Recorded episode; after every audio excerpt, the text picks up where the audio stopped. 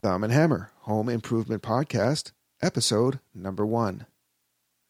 Hello and welcome to the very first episode of the Thumb and Hammer Home Improvement Podcast, coming to you from Ontario, Canada.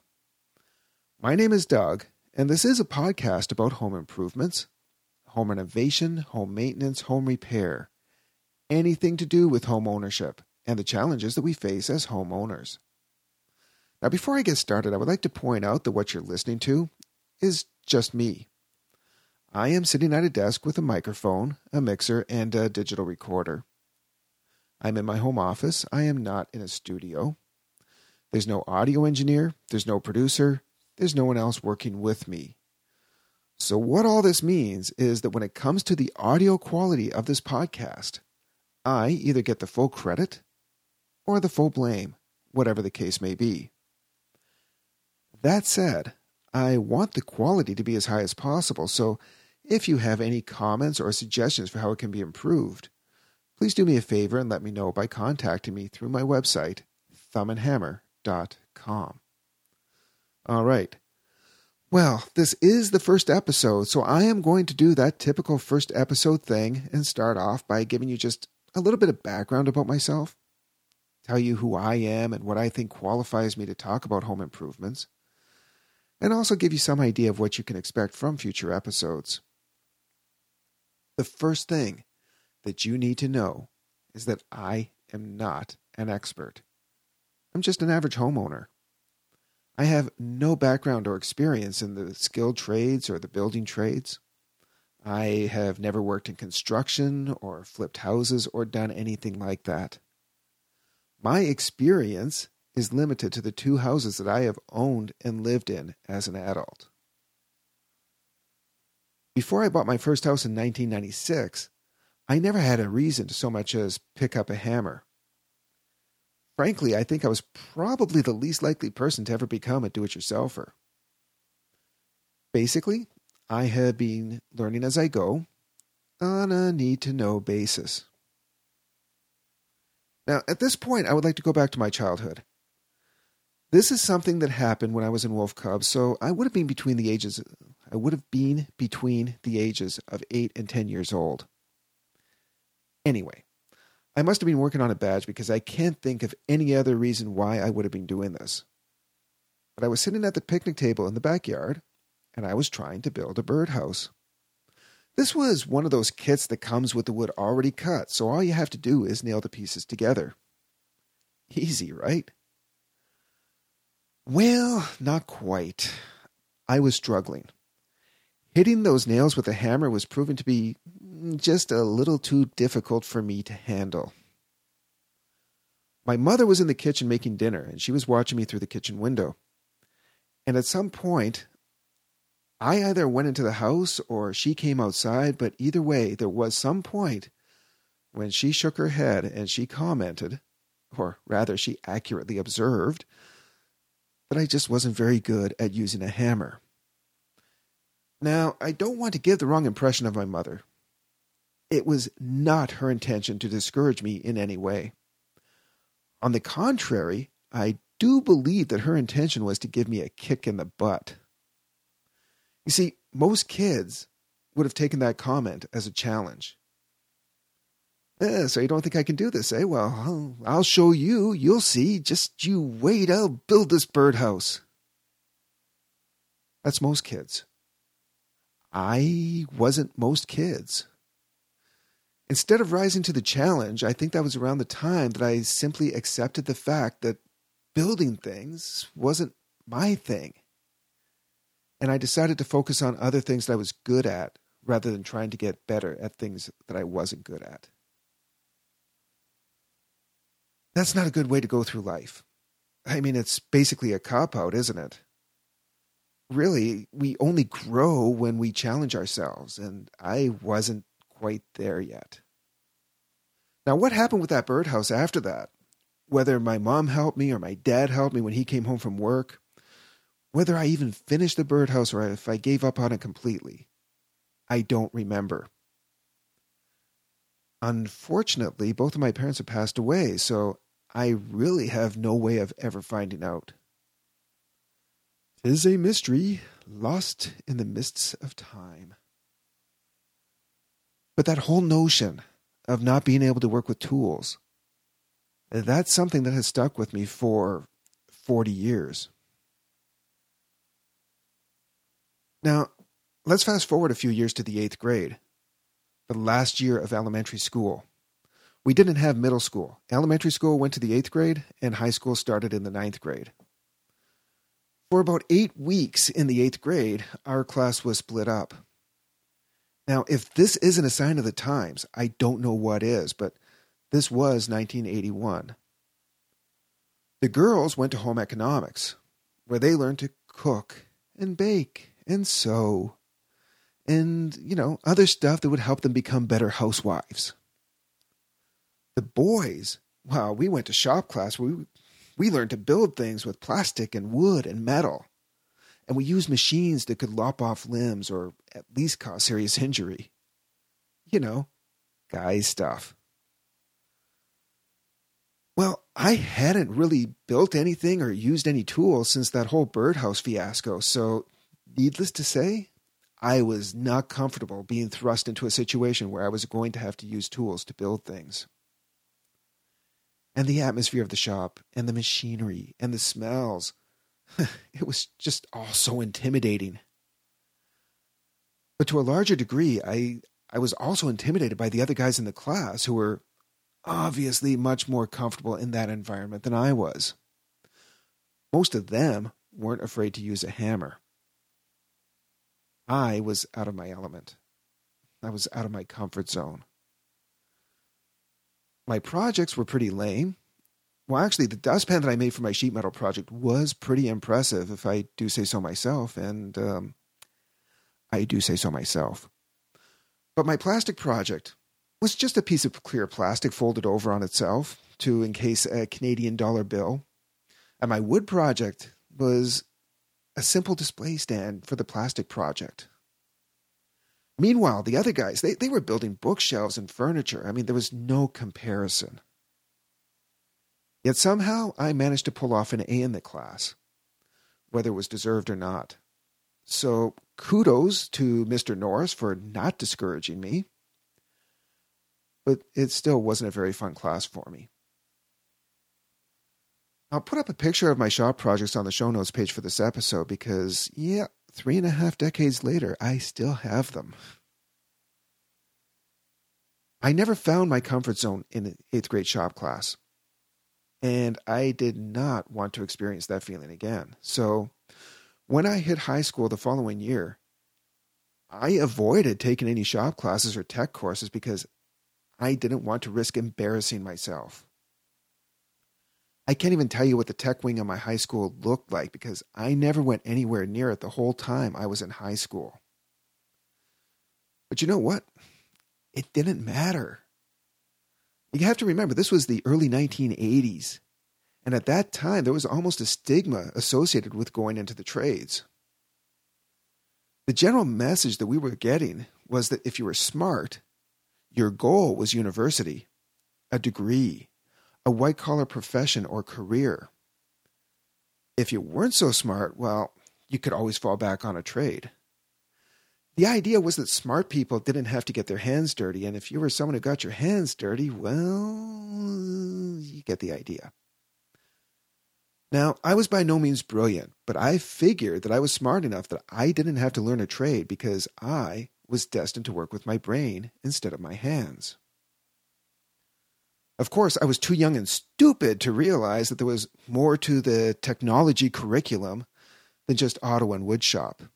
But in my mind, anything in the tech wing was just going to be eighth grade shop class all over again.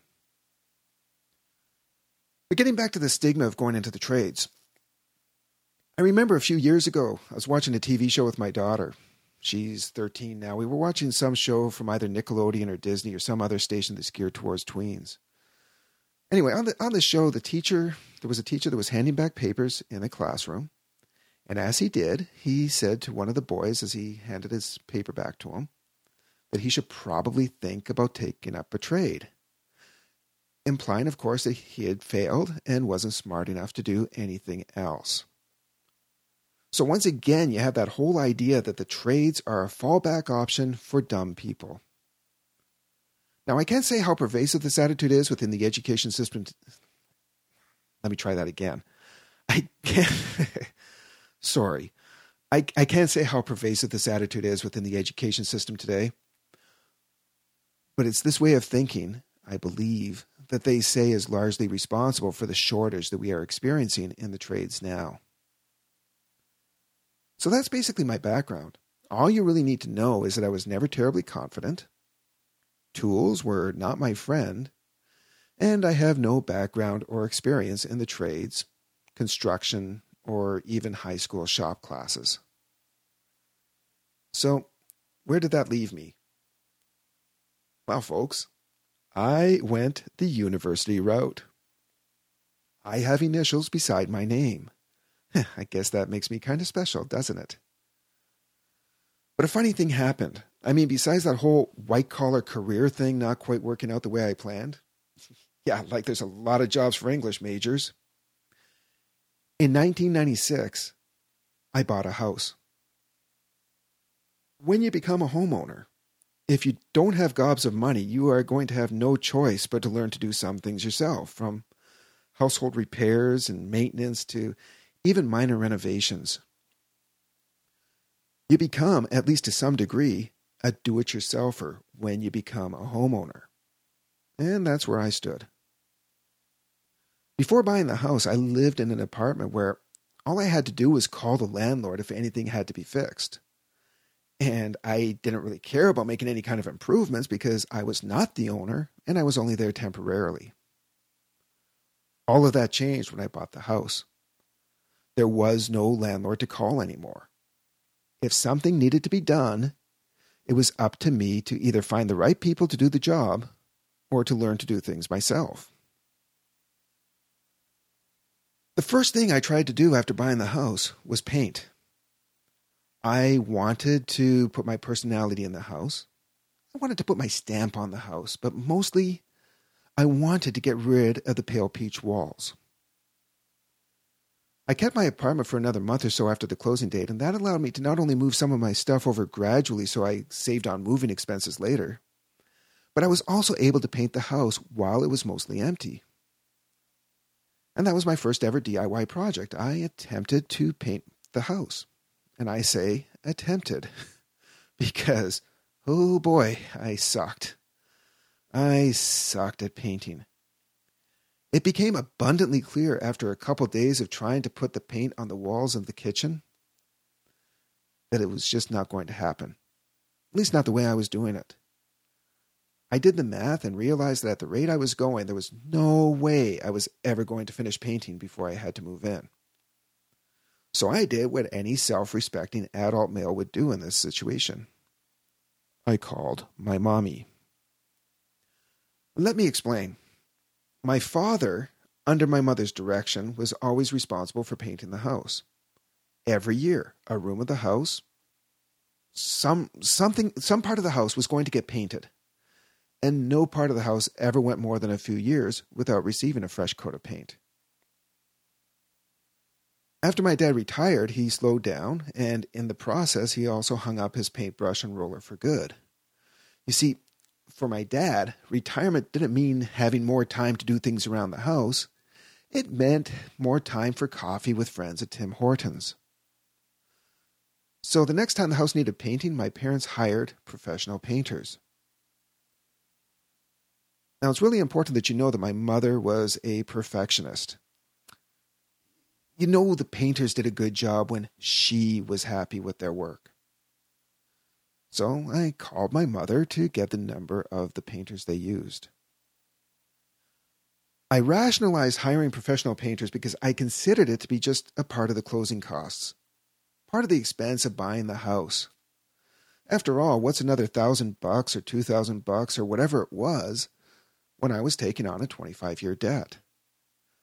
Money was flying out of my bank account for lawyer fees and moving expenses, so the additional cost of hiring painters really wasn't that big a deal.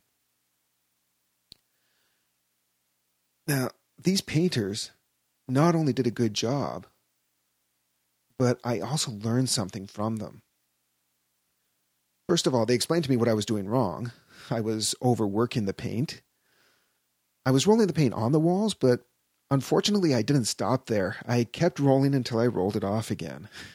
My technique was really, really bad. They explained how much easier it is to do a good job when you use higher quality tools. I was using budget brushes and rollers thinking I was saving money. Boy, was I wrong. Even if my technique had been okay, the chances of producing a good paint job were pretty slim with the tools I was using. Now, I watched these guys as they painted, and I listened to any tips that they shared, and they shared a lot of tips with me. So later on, the next time I tried to paint myself, I was able to apply what they taught me, and I was able to do a pretty darn good job. So, even though it all worked out for the best in the long run, my first attempt at DIY was an abysmal failure, and it was with something as basic as painting. Shortly after moving into the house, I also needed to have some electrical work done. Now, before I say anything else, my legal department insists that I include this disclaimer Electricity can kill or maim. Working with electricity can be dangerous if you don't know what you are doing. Serious injury or damage can result from electrical work that is not done properly. Permits and inspections are required when altering or adding to the electrical system of your house. And while I am claiming ignorance at the time, Ignorance of the law is no excuse. I had, um, oh, in, ca- in case you're wondering, my legal department is, um, it's me. Anyway, I, I had never done electrical work before. I had no idea how to do electrical, so hiring a professional was a no brainer and it was really the only way to go. Whether or not I hired the right person for the job is open for some debate. However, he was a retired electrician who was recommended to me by a friend. And as it turns out, what he was doing was pretty basic just adding some plugs and a light, cleaning up the electrical panel. nothing very complex, just some basic household wiring. But that's not to say that everything went smoothly. There were some instances of, shall we say, frustration there were certain things that were kind of funny at the time that would throw up red flags for me now. For example, he was adding a light in the basement. He connected to a junction box in order to tap into an existing circuit. He wired everything up the way it should be the light, the switch. But when he turned the breaker back on and hit the switch, nothing happened. It turned out that the junction box he wired into no longer had a connection coming to it from the panel. That circuit had been disconnected and the wires were simply abandoned. Now, somehow, that was my fault, or at least it was the fault of the house. At least that's the impression I was getting. Since I was the one who bought the house, I kind of took it personally. Either way, he used some very colorful language, even if it was directed at no one in particular. But looking back now, I mean, th- this this was clearly his fault. If he didn't know that circuit wasn't connected, how did he know that he wasn't overloading it when he added a light to it? That could have been a more serious problem. But anyway, he found his mistake. He fixed it, he got the light working, and went on to do the rest of the projects. Towards the end of the day, he was adding two plugs in the kitchen. At that time, the Ontario, Ontario Electrical Code called for kitchen counter plugs to be split receptacles. Without getting too technical, let's just say there's a little more to it than just installing regular plugs.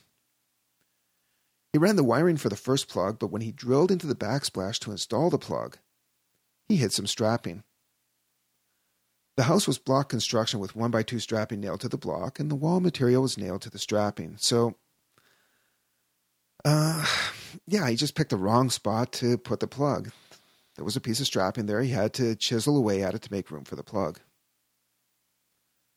Not really a major issue, but he was just kind of cursing to himself again. And by that point in the day, I was getting fed up with all the negativity. He was frustrated and tired. I was tired and frustrated. So once he finished installing the one plug and had it working, I decided to um, pull the plug on the rest of the project. See what I did there? Pretty clever, eh? Uh, anyway, I paid him. I sent him on his way. And I honestly thought at the time that if I ever needed other electrical work done down the road, he would be the person I would call.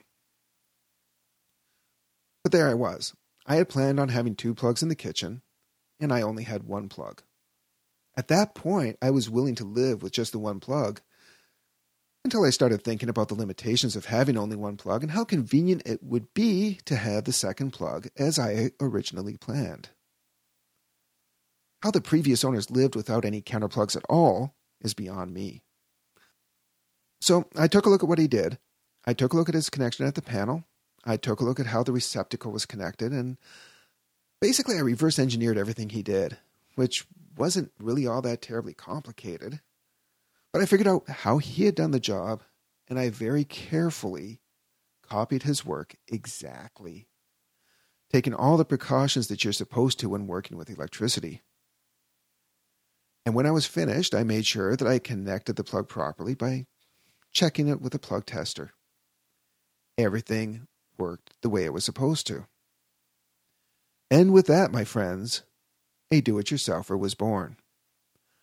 I had gone from being someone who wasn't even able to paint to being someone who was able to do some basic household wiring. And for me, that was uh, an amazing feeling. It showed me that I was capable of doing things, and it gave me the confidence to try other home improvement projects. Over the course of seven years in that house, I tackled a number of projects from installing doors to what many would consider to be one of the holy grails of do it yourselferdom a complete basement renovation. Looking back, I can say with some pride that for the most part, my workmanship was pretty decent it turns out that I was uh, I'm actually pretty good at this stuff. I had come a long way from that kid who wasn't able to knock a birdhouse together. And this was where I got the basic idea for my website, Thumb and Hammer. As I was sort of coming into my own as a do it yourselfer, there was this new thing called the Internet that was starting to take off in a big way. The World Wide Web as we know it had already been around for a while, but this was a period of explosive growth. It seemed that everyone was getting online and new websites were popping up all over the place. So I decided to launch my own website. What I wanted to do was not create another how to site, but rather a how I did it site. I wanted to show the learning curve because surely I was not the only person coming from a place of no experience or confidence. It was that whole cliche of if I can do it, anyone can and I wanted to show where I had my challenges and hiccups. I guess I also wanted to show off the end result of my efforts, so I will admit that it was also a vanity site. Yeah, I wanted to help other people, but I also wanted to show off maybe just a little bit. So I launched the website in 2000 on freeservers.com I later moved it to Yahoo GeoCities. Remember GeoCities? Before I finally took it .com in 2003. So Thumb and Hammer has been around for a while. The projects from my first house are still on the website, although some of them do cause me to cringe a little because they are not perfect, and I would certainly do some things differently today. And I do point out what those changes would be. Now, by 2003, I was feeling really good about myself in terms of my DIY abilities. Not only was I now very good at painting, but I'd also done framing and insulation, electrical, drywall, trim. I had hung doors, installed a suspended ceiling. I solved a structural issue with some help. I knew my first house intimately. I also thought I had a pretty good handle on any potential problems that a house could have. So when my wife and I attended open houses looking for something bigger and better, I was pretty confident that I could spot all the red flags. I was so confident, in fact, that we did not bother to have a full home inspection done on the house that we would eventually buy. We had a former home inspector walk through with us, but it was mainly just for an opinion and to answer a few questions. Even though I could see that the house had plumbing and electrical issues, I believed that the experience that I already had would help me tackle those issues without too much difficulty. I had done it before, I could do it again. Or so I thought. This overconfidence on my part would end up costing us big time. The problems that we could see on the surface were nothing like the problems we found once we started opening things up. I mean, this house, it's a monument to bad DIY. I'm not just talking about electrical and plumbing issues. I mean, there were major structural problems. The previous owner thought that all you had to do to replace a window with a much bigger one was to cut a bigger hole. The back roof of our dormer, half of that roof was supported by a vinyl window because he hadn't bothered to build proper structure around it. He had also removed a supporting wall, he damaged another supporting wall, and uh, the list goes on. Now, you can read about the problems that we had with this house in my blog. I will link to some of the key posts in the show notes. And uh, I'll give you a little bit more information on that at the end of the podcast. We thought that we bought a house that needed minor fixes, not major reconstruction, but within six months, I had gutted one room in the addition, as well as the entire second floor. For six years, much of our house was a construction zone even now, more than a decade after we moved in, our basement, which was finished, remains gutted, and we are planning to tear down and rebuild the family room addition. In 2009, we hired professional contractors for a major renovation that saw three quarters of our main floor gutted so that the structure could be repaired. that cost us a few bucks. This house and its problems have been overwhelming.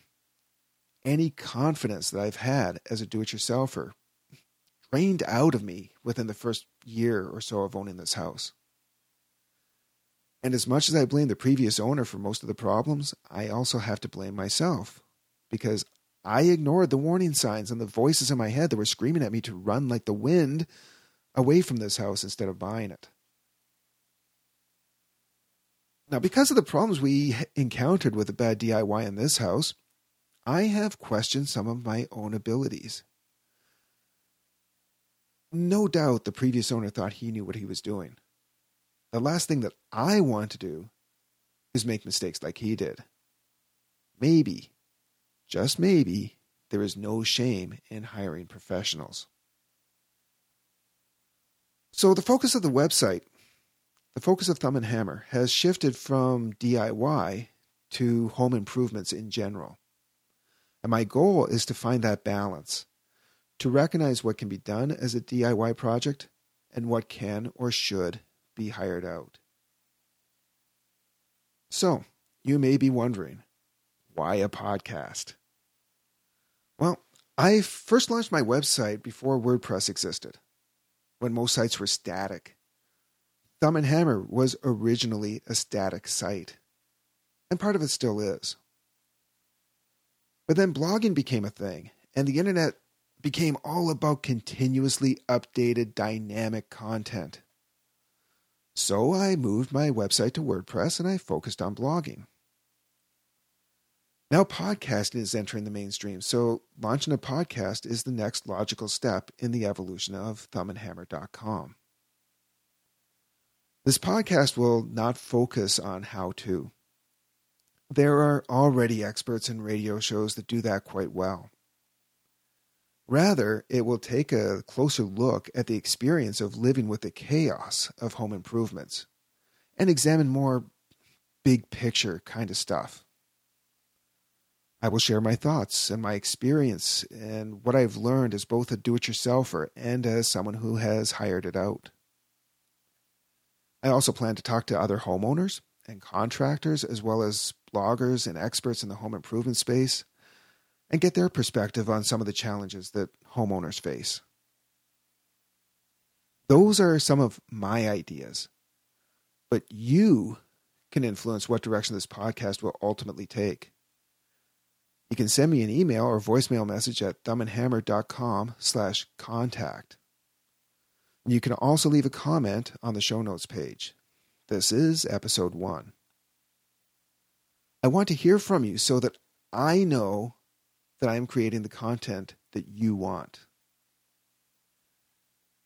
Now, I'm going to do my best to release episodes on a regular basis.